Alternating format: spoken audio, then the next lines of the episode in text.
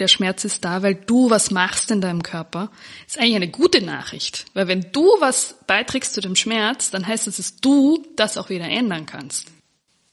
Furcht, Gefahr, Angst, Angst vor der Angst, übertragene Angst von früheren Generationen. Ach ja, und dann kommt noch das Sorgen. Kann Angst eigentlich auch ein guter Begleiter sein? Und was passiert, wenn man sich zu viele Sorgen über die Zukunft macht? Mein heutiger Gast ist Veronika Fiegel. Sie unterstützt Menschen, ihren Körper wieder zu spüren und dadurch bessere Entscheidungen im Leben treffen zu können. Dabei greift sie gerne auf die heilsame Kraft der Angst und auf den Humor zurück.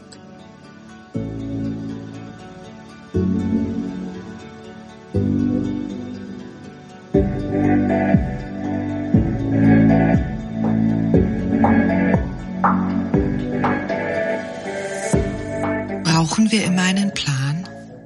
Was passiert, wenn wir den nächsten Schritt, die richtige Antwort oder das, was wir fühlen, uns wünschen oder brauchen, nicht kennen?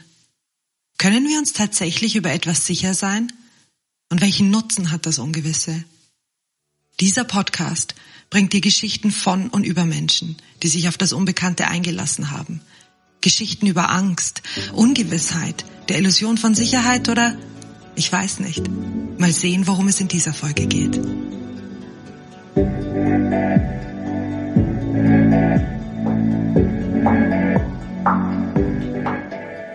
Mein Name ist Katharina Bayer und ich begleite dich auf die Reise ins Ungewisse.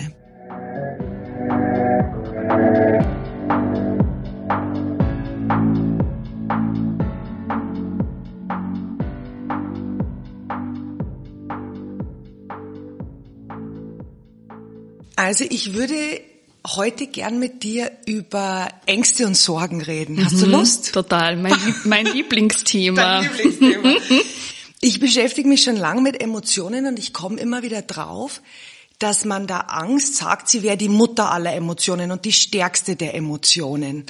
Und wenn ich so zurückblicke auf mein Leben oder ähm, wenn ich so bei anderen das mitkriege, manchmal steckt ja hinter Wut und Trauer auch die Angst. Was bedeutet denn Angst für dich, Veronika? Also ich finde, da müssen wir ein bisschen unterscheiden zwischen zwei verschiedenen Dingen.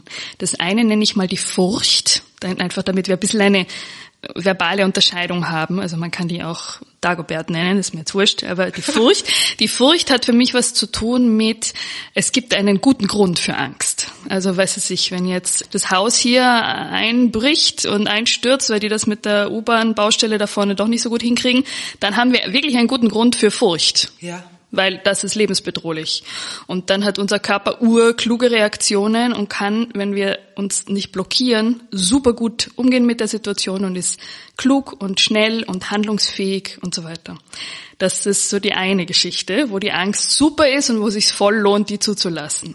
Und dann gibt's die Angst und die Ängste, die eigentlich Kopfgeburten sind, die man sich wirklich sparen könnte. Was aber gar nicht so leicht ist, wir, wir haben urviele von diesen Ängsten gelernt. Von den, den Eltern schon oder von den Leuten, die uns aufgezogen haben. Also das hat viel zu tun mit Familiengeschichte, Familientradition. Wovor haben wir Angst? Zum Beispiel unser Gesicht zu verlieren. Oh mein Gott, total dramatisch. Oder was Peinliches zu machen oder lauter so Zeug. Ne? Also deswegen finde ich, ist es auch oft so verwirrend, wenn Leute über Angst sprechen, weil sie das alles auf einen Haufen hauen. Die Furcht, die Sinn macht und die Angst, die einfach ein kulturelles Konstrukt ist, das nichts zu tun hat mit dem, was eigentlich wirklich ist.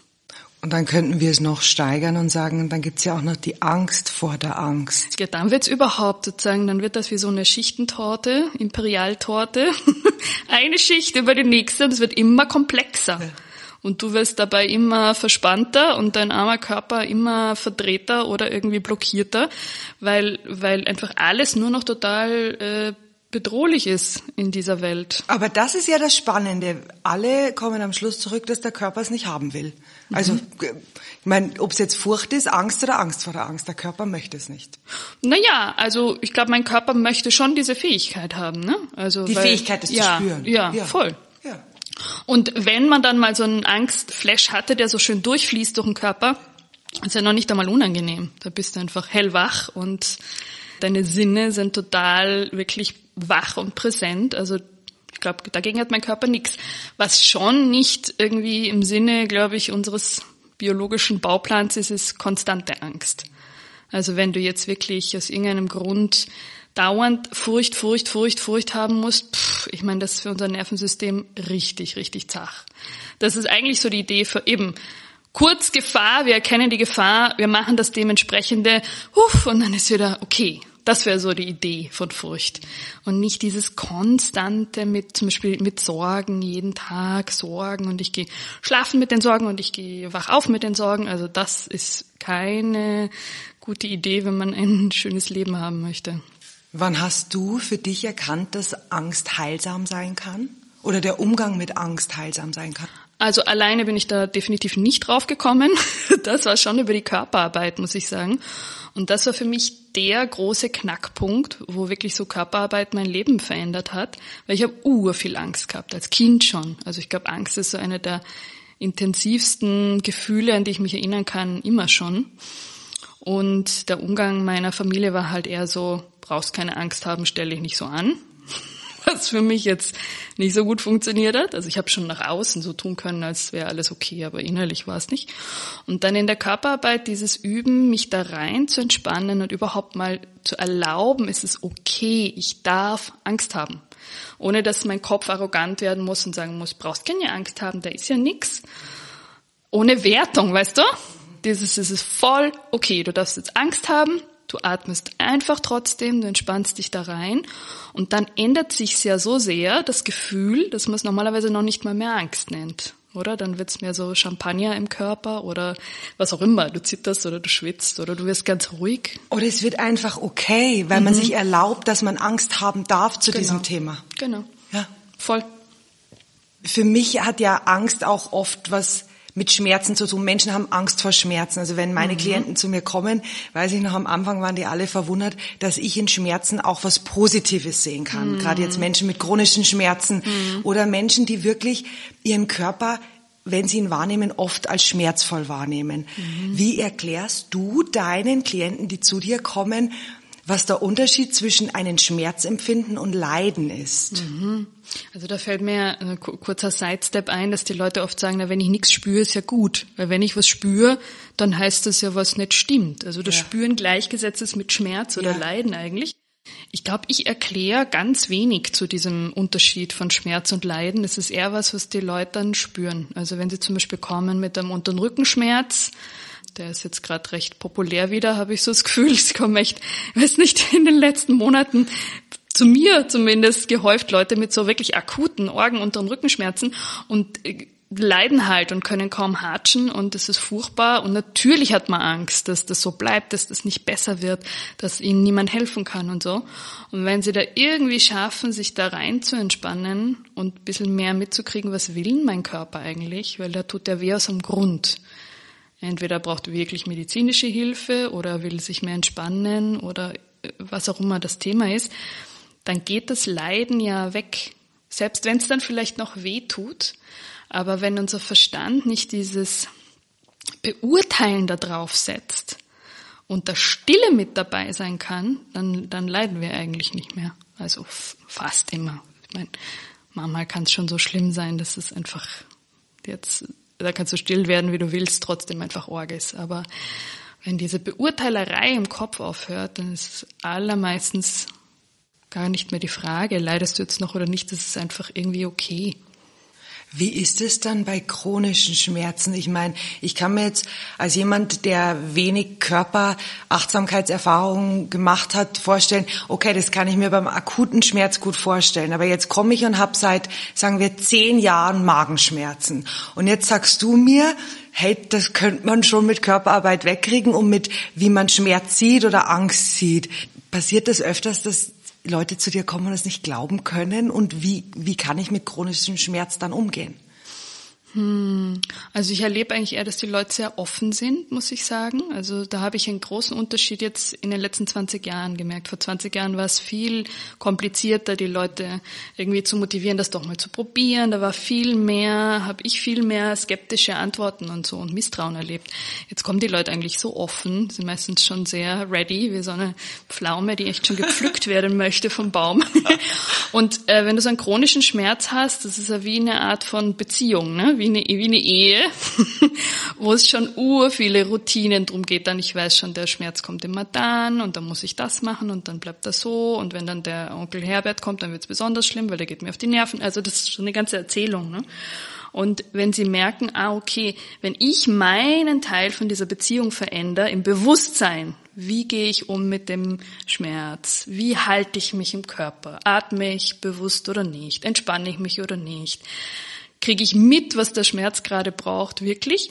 Dann kann sich da wirklich nachhaltig was tun. Nicht immer, gell? Ich passe mal auf, dass ich keine Versprechungen mache, weil manchmal ist einfach im Körper schon was so kaputt dass es nicht immer funktioniert. Ja? Aber ganz, ganz oft lässt sich da wirklich sozusagen in diese Ehe wieder frischer Wind reinbringen und dann kann sich das auflösen.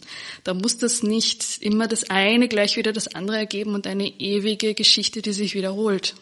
Wenn du sagst, die Menschen sind offener geworden in, seit 20 Jahren, in denen du praktizierst, heißt das auch, sie sind offener geworden und nehmen mehr Verantwortung selber dafür, dass sie Teil dieses Schmerzes sind und auch diesen Schmerz mitfabrizieren? Also ich finde schon, ich weiß nicht, ob es daran, vielleicht liegt es daran, dass es für mich so selbstverständlich geworden ist. Gell? Also, aber ich kann mich erinnern, das war am Anfang viel schwieriger, den Leuten irgendwie zu sagen, schau mal, der Schmerz ist da, weil du was machst in deinem Körper. Das war dann oft manchmal so ein bisschen wie ein Vorwurf oder wie so eine Schuldzuweisung. Und das begegnet mir jetzt eigentlich gar nicht. Vielleicht sage ich es wirklich auch so anders oder strahlt mein Körper so anders aus? Das ist einfach, das ist eigentlich eine gute Nachricht. Weil wenn du was beiträgst zu dem Schmerz, dann heißt es, dass du das auch wieder ändern kannst. Es wäre viel blöder, wenn dieser Schmerz ferngesteuert wäre von irgendwem anderen oder was weiß ich, dem lieben Gott oder irgendwas, weil was, was willst du denn dann machen? Also das ist eigentlich wirklich eine sozusagen die gute Botschaft. Wenn es in deinen Händen liegt, dann kannst du entscheiden. Will ich, dass sich da was ändert? Oder will ich es irgendwie eh nicht, weil weiß ich nicht. So schlimm ist nicht. Oder ich mag mich nicht ändern. Kann ja sein. Das ist jetzt eigentlich die perfekte Überleitung zu Sorgen. Mhm. Weil ich weiß nicht, wie es dir geht, aber die Menschen, mit denen ich spreche, ob das Klienten sind oder Freunde sind, in den letzten zwei, drei Jahren, erst die Corona-Pandemie, mhm. die äh, Ukraine-Krise, jetzt die steigenden Preise. Gut, der Klimawandel ist sowieso immer da. Mhm. Und in meiner Wahrnehmung haben wirklich viele Menschen Zukunftssorgen, weil so viel auf sie einprasselt, wo sie nicht mit selbst bestimmen können. Siehst du das ähnlich? Kommen deine Klienten vermehrt mit Zukunftsängsten und Zukunftssorgen? Hm, eigentlich erstaunlich nicht, muss ich sagen. Also ich habe so das Gefühl, Angst und Sorgen war sowieso das Hauptthema in meiner Arbeit in den letzten 20 Jahren. Was ein bisschen anders jetzt ist, finde ich, dass eben von außen durch diese ganzen Themen, die du angesprochen hast, ist das äh, Thema so am Tisch sich Sorgen machen und Ängste und so, ähm, dass man äh, vielleicht weniger so tun kann, als hätte man keine Ängste. Weil das war früher vielleicht leichter, dass man gesagt, na, ich bin so verspannt, aber ich weiß nicht warum. Und dass man leichter sagen konnte, na, das hat mit Angst, ich habe keine Angst oder so, weißt du? Aber in Wahrheit sind wir trotzdem dort gelandet. Früher oder später. Und jetzt liegt halt irgendwie sozusagen dieses Thema, äh, wird, ist viel mehr da an der Oberfläche und du kommst nicht drum herum zu spüren, wie geht's mir mit meiner Angst? Wie gehe ich mit meiner Angst um? Werde ich panisch, wenn ich das alles höre? Oder werde ich total gierig und geizig, weil ich sozusagen, weiß ich nicht, meinen Keller jetzt vollräume mit tausend Sachen, damit ich irgendwie überlebe? Oder wie, wie gehe ich damit um? Werde ich immer verspannter, kriege ich einen Bandscheibenvorfall nach dem anderen? Oder nicht? Oder finde ich irgendwie einen Weg, irgendwie sehr wohl mitzukriegen, was da los ist, also auch nicht meine Augen zu verschließen, aber nicht irgendwie völlig auszuflippen oder mein Lebens, meine Lebensqualität zu verlieren. Ja, ich glaube, dass das, was du ansprichst, dieses Sorgen machen und nicht machtlos werden. Was ich wahrnehme, auch bei mir selber ist, ich möchte informiert bleiben. Ich möchte äh, schauen, was passiert in der Welt, aber gleichzeitig will ich nicht, dass es mich so überrollt, dass ich denke, ich habe keinen Einflussbereich mehr. Bin ich da jetzt ein Einzelfall oder begegnet dir sowas öfters? Na, das begegnet mir schon öfters. Und ich denke mir, manchmal haben wir vielleicht wirklich keinen Einflussbereich mehr, oder? Also das gibt's schon noch, die Dinge, und sagt, uff, da habe ich jetzt wirklich, was kann ich da tun? Gar nichts, original. Also das auch auszuhalten ist ein bisschen ein blödes Wort, weil es Halten drinnen hat. Dann ja. ist halt so ein bisschen die Einladung zum äh, Verspannen, ja. ja. Aber ähm, das zu da blasen, würde man schön sagen auf äh, Wienerisch, oder das halt irgendwie damit zu leben, dass manche Dinge wirklich nicht in meiner Kontrolle sind. Und so ist es, fertig. Aber ich kann trotzdem noch immer schauen, atme ich, fühlt sich mein Körper gerade wohl, weil das bringt niemandem was, wenn ich mein Zwerchfell total verkrampf dadurch hört der Krieg in der Ukraine nicht auf, sonst wäre er schon vorbei, wenn er mit solchen Reaktionen sich ändern könnte. Ja. Also das, das rettet niemanden. Da machen wir so blöde Scherze mit meinen Klienten. Rettet das die Wale? Stoppt das den Krieg? Bringt das irgendwem was? Nein. Also dann besser du bist entspannt wenigstens und erlaubst deine Kraft und deine Energy, weil so kannst du viel mehr beitragen in deinem Leben, was auch immer du tust. Sei es nur, dass du mal freundlich zu wem bist auf der Straße. Das ändert schon was, finde ich. Ja. Wie siehst du dann so die Grenze zwischen im Hier und Jetzt zu sein und achtsam zu sein, aber sich trotzdem mit der Zukunft zu beschäftigen mhm. und nicht so zu sagen, ach, ich bleibe jetzt hier und ich schaue nur, dass es mir gut geht und es wird dann schon passieren, was passieren soll. Ja, also wo ziehe ich da so diese Linie? Hm, ich glaube, das ist echt so ein Balanceakt wo du immer wieder schauen musst. Weil im Hier und Jetzt zum Beispiel spürst du ja auch, okay, es ist wirklich ein Thema, dieser Klimawandel. Also wenn ich im Hier und Jetzt mir gerade eine Wohnung kaufe, werde ich sie mir nicht im Dachgeschoss kaufen, zum Beispiel. Weißt du, was ich meine? Ähm, oh, also das Hier und Jetzt inkludiert ja auch die Infos über irgendwie, was gerade wirklich wichtig ist. Aber ich finde, Ungesund wird's immer dann, wenn es so ein totales Kopfkino wird. Und das, das spürt man dann ja, wenn es wirklich so irgendwie ein Film im Kopf abgeht mit wie ist das dann und wie wird das dann und oh mein Gott und das wird schlimmer und das wird schlimmer und das wird schlimmer, wo einfach mein Körper eigentlich in Panik gerät. Wie auch immer deine Form von Panik ist. Jemand wird vielleicht stocksteif, der nächste kriegt wirklich einen Schweißausbruch. Dann kann ich merken, okay, jetzt bin ich sozusagen total in diesem Movie gelandet, Horror-Movie, raus da, weil das ist, bringt mir sicher nichts. Aber wenn ich sozusagen wirklich einen klaren Kopf habe und klar denken kann, ich finde, dann, dann merkt man eh, was sind jetzt wichtige Schritte, die ich machen mag, was kann ich für mich gerade entscheiden, was eben auch für meine Zukunft irgendwie klug ist, aber ohne dann total in so einem äh, Folgefilm zu landen, noch weiter denken, noch weiter denken, noch weiter denken, sondern wirklich ich finde, du spürst im Körper die Balance. Wenn dein Körper sagt, okay, jetzt finde ich es schrecklich, dann bist du irgendwie zu weit im Horror-Movie gelandet, würde ich sagen. Weil wenn man wirklich klar denkt im Hier und Jetzt, dann ist, hat das eine Ruhe. Selbst wenn man über unangenehme Sachen nachdenkt. Du unterstützt ja Menschen dabei, dass sie so achtsam werden in ihrem Körper und so viel Aufmerksamkeit haben, dass sie besser Entscheidungen treffen können, auch besser Entscheidungen für die Zukunft und sich auf ihre Intuition zu verlassen. Woher weiß ich, was sagt mir meine Intuition mhm. und was hat mir eigentlich der Kopf gesagt und tut aber so, als wäre es mein Bauchgefühl. Mhm. Also wie merke ich das? Ich finde, das ist ja der interessante springende Punkt, ne? Weil genau ist das sozusagen wirklich meine Körperweisheit oder meine innere Weisheit oder so, die irgendwie sagt, äh, was weiß ich, rein weg, oder ist das irgendwie so meine alte Panik?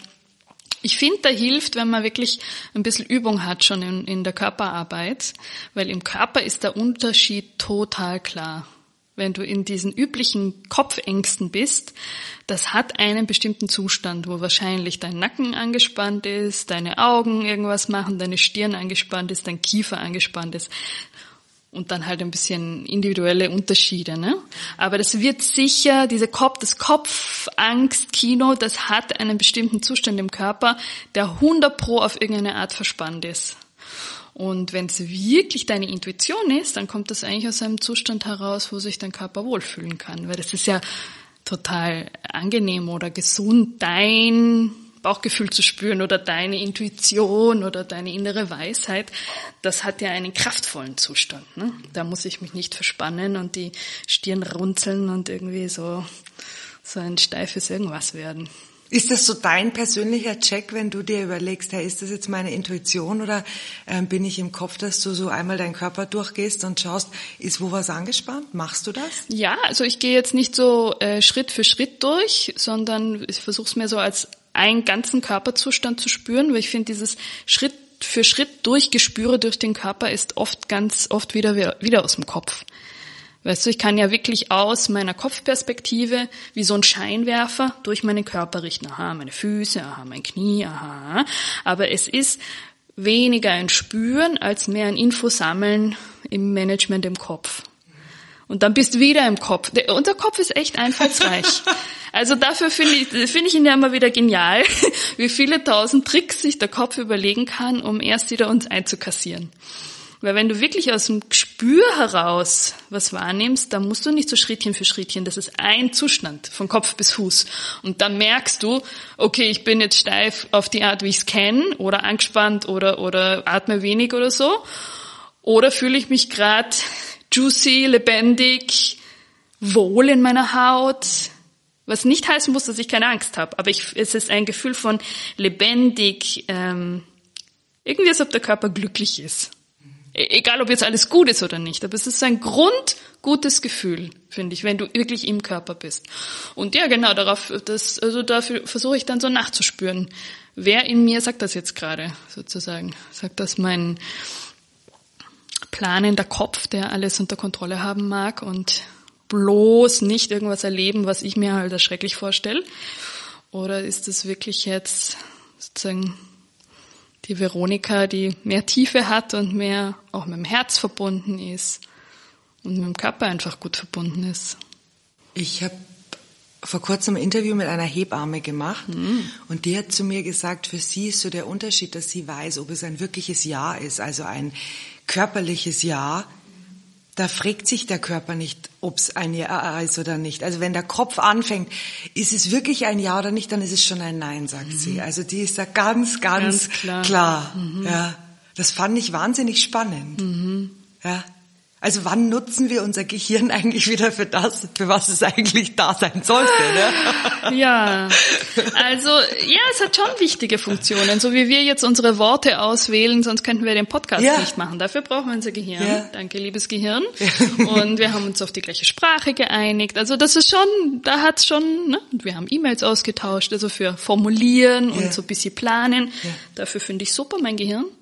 Manchmal erinnert es mich dran, dass ich irgendwas irgendwohin mitnehmen muss. Finde ich es auch super.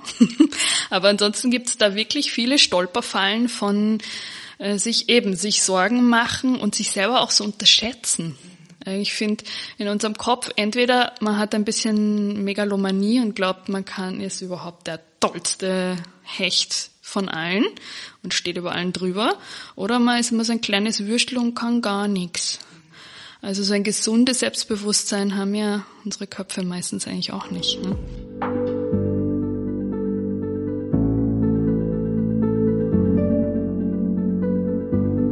Wenn dir dieser Podcast gefällt, dann like ihn auf Spotify oder Apple Podcast und folge mir auf Instagram. Und jetzt geht's weiter mit der Folge. Es gibt diesen Spruch, und äh, auch wenn ich schon viel drüber nachgedacht habe, ist er mir jetzt gerade wieder eingefallen, dachte ich, hey, den frage mhm. ich jetzt dich. Es gibt so diesen, äh, diesen Spruch, der sagt so, ja, wir leben halt so gut, dass wir uns überhaupt Sorgen machen können. Ja, es gibt andere mhm. Leute, denen geht's halt so schlecht, die hätten da gar nicht mal die Zeit, sich in diese Ängste zu verlieren, in die wir das tun. Mhm. Hat das wirklich was mit einer Wohlstandsgesellschaft zu tun, dass wir uns so viel Ängste machen? Ähm, oder hast du das auch erlebt, dass das egal ist, wie jemand aufgewachsen ist, welche Herkunft er hat, welche Schulbildung er hat, dass das durch und durch haben wir, schadet uns das alles nicht, uns mit dem Körper zu beschäftigen uns und die Angst wieder von der Kopfangst zu trennen? Ich hoffe, das war jetzt klar. also ich meine, ich denke mir, es ist schon ein Luxus, dass wir so viel Zeit haben oder auch die Sicherheit haben, uns hinzulegen und Körperarbeit zu machen. Natürlich, wenn du jetzt irgendwo akut von Hunger bedroht bist oder in einem Kriegsland, dann äh, wird uns wahrscheinlich, werden wir mit was anderem beschäftigt sein, als leg dich doch mal hin und atme ins Zwerchfell. Ne? Yeah. Aber wenn ich jetzt denke an meine Oma, die den Krieg äh, durchlebt hat und äh, wirklich in großer Armut und so weiter, natürlich hat er die Angst. Und äh, wenn da irgendwer mal auch nur fünf Minuten hätte sagen können, ich weiß nicht, atme mal trotzdem tief durch, ich glaube, das hätte total was gebracht. Aber dafür gab es halt überhaupt keinen Raum, weil man war beschäftigt mit Survival. Einfach absolut Survival. Aber ich finde schon, also ich, ich denke mir oft, wenn ich so meine Praxis anschaue, das ist einfach so ein Privileg und ich bin so dankbar, dass ich in so einer Sicherheit lebe, dass ich hier in einem angenehm kühlen Raum, der so ist, wie ich ihn mir wünsche, mit meinen Klienten und Klientinnen einfach schauen kann, dass es uns noch besser gehen kann. Also ich sehe das schon als totales Privileg, aber ich denke, so diese Grundtricks von Vertrau deinem Körper, das können alle Menschen auf dem Planeten gut verwenden, egal was sie gerade machen. ja. ich, ich bin ja auch durch die Körperarbeit ähm, darauf gekommen, dass ich ganz schön viele Muster habe, Angst nicht zu spüren. Mhm. Ähm, ich, bin, ich bin super gewesen in, in Wut und Aggression, wenn ich mhm. Angst hatte. Und äh, glaube auch da einen Schritt weiter gekommen zu sein, aber doch ertappe ich mich immer wieder, dass ich auf diese Muster zurückfall. Wie wenn mhm. es so Programme wären, die einfach da sind. Jetzt heißt es ja so schön, man kann die Angst transformieren. Ja? Mhm. Glaubst du und erlebst du, dass man wirklich eine Angst komplett transformieren kann? Oder ist das nur eine Wunschvorstellung, dass man ein Muster mal komplett auflöst und dass sich die Angst zu diesem Thema auflösen kann, ganz voll? Also wenn es so eine Kopfangst ist, die wirklich gar nichts zu tun hat mit, mit der Realität, absolut.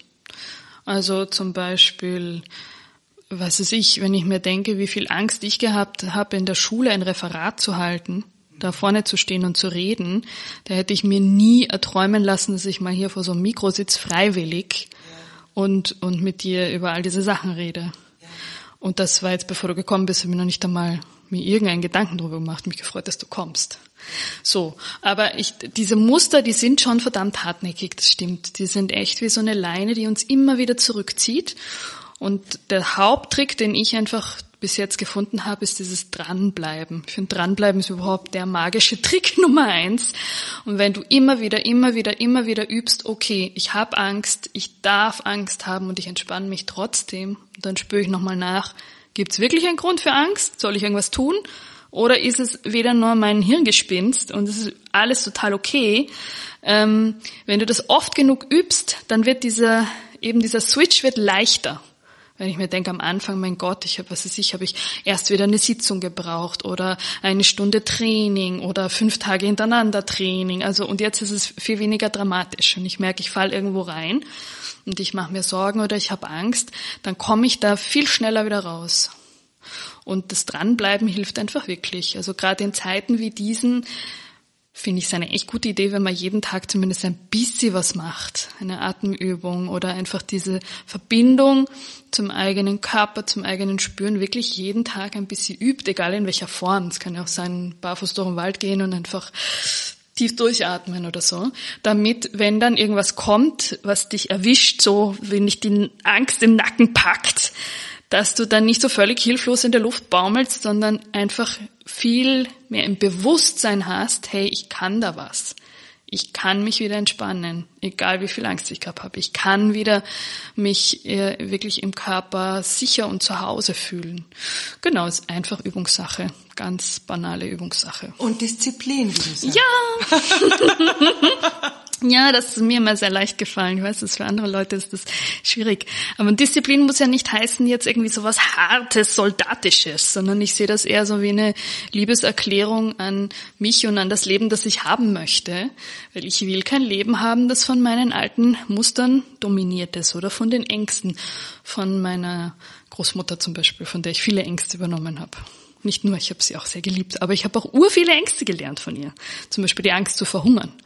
Und ich war wirklich, ich habe noch nie in meinem Leben auch nur ansatzweise dafür einen Grund gehabt. Aber diese Angst, nicht genug zu essen zu haben, Halleluja, mit der habe ich viel arbeiten dürfen. So einfach übers Familien-WLAN reingesaugt von der Oma. Und ich möchte kein Leben haben, wo mich das so aus dem Hintergrund dirigiert und Knöpfchen drücken kann. Das ist schon erschreckend, wenn man manchmal merkt, dass man sich mit Ängsten beschäftigt, die aus dem eigenen Erfahrungsschatz gar nicht kommen können. Aha. Wie sich so Ängste so über einen, eine Generation überspringen oder so. Transgenerationale Vererbung, ja, von ja. Traumata. Mhm.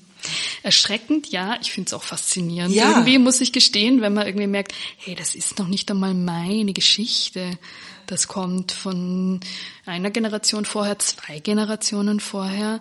Ähm, und ein bisschen macht es auch leichter, finde ich, wenn ich weiß, das ist eigentlich gar nicht meins, sondern das ist irgendwie, mein Bild ist immer so wie ein Essiggurkel. Ich bin halt dieses Gurkel und ich bin in diesem Essigwasser groß geworden und jetzt bin ich hier und bin voll mit diesem Essigwasser und das hat Bestandteile, die ich toll finde und Bestandteile, die ich nicht toll finde und dann schaue ich halt, wie kriege ich die langsam aus meinem System wieder raus. Wenn ich dir beim Reden so zuhöre, ob das jetzt das Essiggurkel ist oder auch die Beispiele, die du vorher gesagt hast, Nutzt du Humor für die mhm. Körperarbeit und, ja. und warum?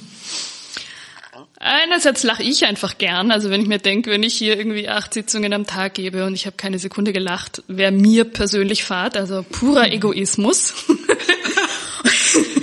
und ähm, wenn es einem gelingt, dann macht es einfach die Sachen auch leichter. Wirklich leichter. Also manchmal passt da auch nicht der Humor, wenn einfach wirklich schlimme Geschichten sind, wenn jetzt, äh, weiß ich nicht, Mama passt's nicht, dann auch nicht, dann kann ich auch wirklich sehr ernst sein. Aber wenn die Leute schaffen, über sich selber zu lachen, ich finde, dann nimmt das den Mustern so viel von ihrer Kraft oder ihrer Macht über uns. Weil es nicht, es ist nicht mehr so dramatisch. Und dann ist es leichter, da wieder rauszukommen aus dieser Schlinge. Bevor ich zu meinen abschließenden Fragen komme, eine Frage davor noch. Schafft man es irgendwann, ein musterfreies Leben zu haben? Na, sorry. Das war jetzt die pessimistische Antwort. Sorry, ich glaube nicht, weil ich kenne niemanden, wirklich niemanden, egal wie erleuchtet sich diese Person schon sieht, für wie fortgeschritten sich diese Person schon hält. Ich kenne niemanden, der oder die nicht in irgendwelchen Mustern noch immer sitzt und da was zu lernen hat. Selbst Wirklich. du? Selbst ich kann dir eine Liste schreiben. Ich glaube nicht. Ich glaube, wir haben wirklich äh, jede Menge zu lernen und wenn wir fertig gelernt haben, ich glaube, dann ist es aus. Dann werden wir wahrscheinlich dieses Level verlassen und ich weiß nicht, was dann mit uns passiert. Na, also die ähm, Illusion mache ich mir nicht. Ich kann auch nicht einmal sagen Hoffnung, weil ich hätte jetzt da gar nicht so ein, so ein großes Sehnsucht, oh mein Gott, ein musterfreies Leben. Ist nicht deine Zielvorstellung? Na, meine Zielvorstellung ist, dass ich 105 werde, äh, richtig fit bin und arbeite so viel wie ich möchte, nicht weil ich muss, bis zum Schluss, einen Haufen Spaß habe, keine körperlichen Schmerzen und dann irgendwann mir denk, okay, Papa. Aber ich glaube nicht, dass ich mit 100 oder so mir dann denke, jetzt habe ich nichts mehr zu lernen. Ich kann es mir nicht vorstellen. Wirklich nicht vorstellen. Ich habe drei abschließende Fragen. Die erste ist, was ist deine größte Angst? Madonna. Nicht geliebt zu werden, glaube ich. Ganz banal. Nicht geliebt zu werden. Wieso ist das so eine große Angst? Was würde das bedeuten? Was sitzt da dahinter? Weil ich glaube, dass es eine ähm. Angst ist, die sehr viele teilen. Oh, absolut, ja. da bin ich, das weiß ich, da bin ich nicht alleine, bin ich in guter Gesellschaft. Ähm, naja, ich glaube, dieses so als Mensch, dieses Grundbedürfnis ist schon nach Verbundenheit. Nicht Verbundenheit, die äh, erstickend, erstickende Enge wird, aber einfach eine Verbundenheit. Und äh, durch diese ganzen Trennungen von uns selber und Trennungen von den anderen gibt es oft so eine Einsamkeit. Und die tut einfach tief in der Seele weh. Ich glaube, die stimmt doch nicht für unsere Essenz. In unserer Essenz sind wir zutiefst verbundene Wesen.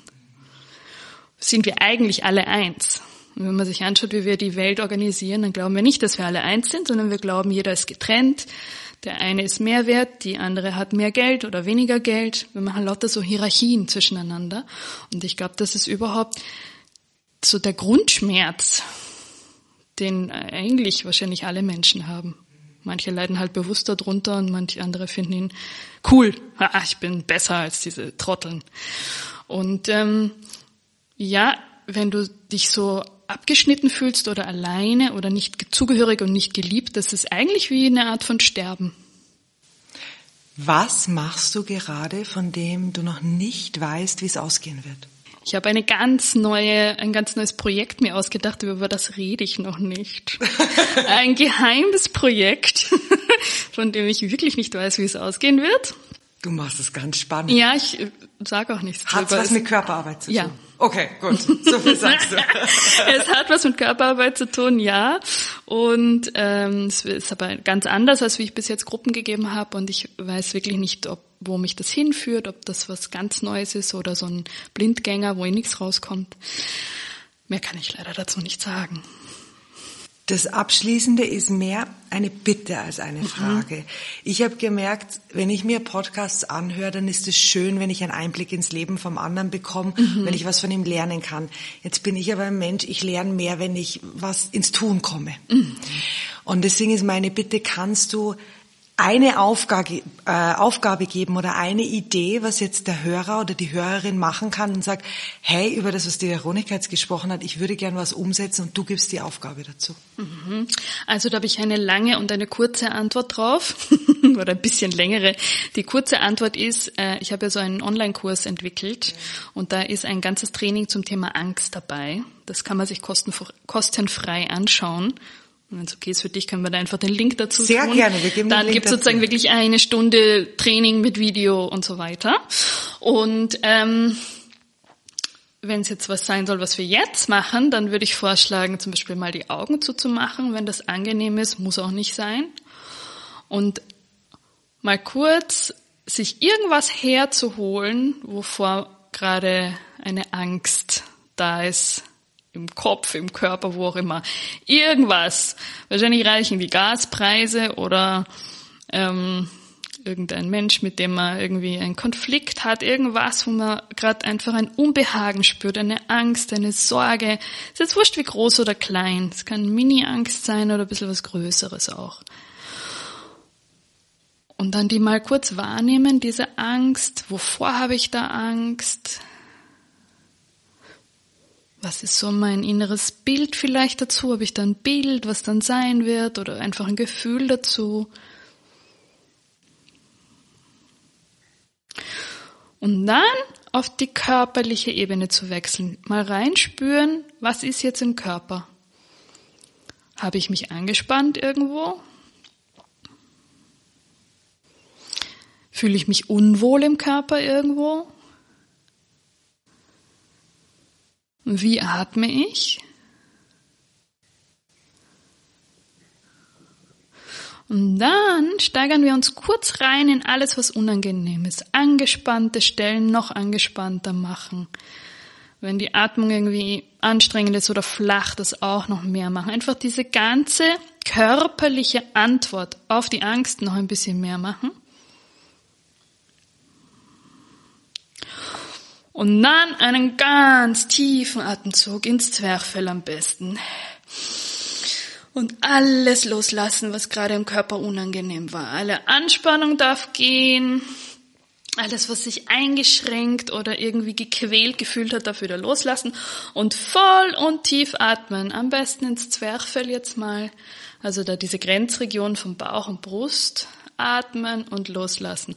Und der Körper, der darf jetzt was auch immer er will. Der darf Angst haben, muss aber nicht. Der darf schwitzen und zittern oder sich bewegen wollen. Der darf sich anders hinsetzen oder anders hinstellen wollen. Und nochmal tief durchatmen und den ganzen Körper entspannen, so gut wie es halt gerade geht. Und entspannen heißt nicht, ich muss jetzt über den Dingen stehen und ich bin jetzt schon erleuchtet. Also spannend heißt nur, ich kämpfe nicht gegen das, was ich gerade spüre. Ich nehme das mal liebevoll an. Und selbst wenn ich mich vielleicht schäme über mich gerade, weil ich so ein Angsthase bin zum Beispiel, dann nehme ich diese Scham an. Oder wenn es mich ärgert, weil ich mich schon wieder irgendwie fürchten muss oder irgendwas, auch das, ich nehme das einfach an. Atme ins Zwerchfell und spüre mich von Kopf bis Fuß. In vollem Vertrauen, dass ich ein sehr intelligentes Wesen bin, das alle Fähigkeiten hat, die es braucht für ein gutes Leben. Das ist die Mini-Übung dazu. vielen, vielen Dank. Oh, so gerne. Danke dir.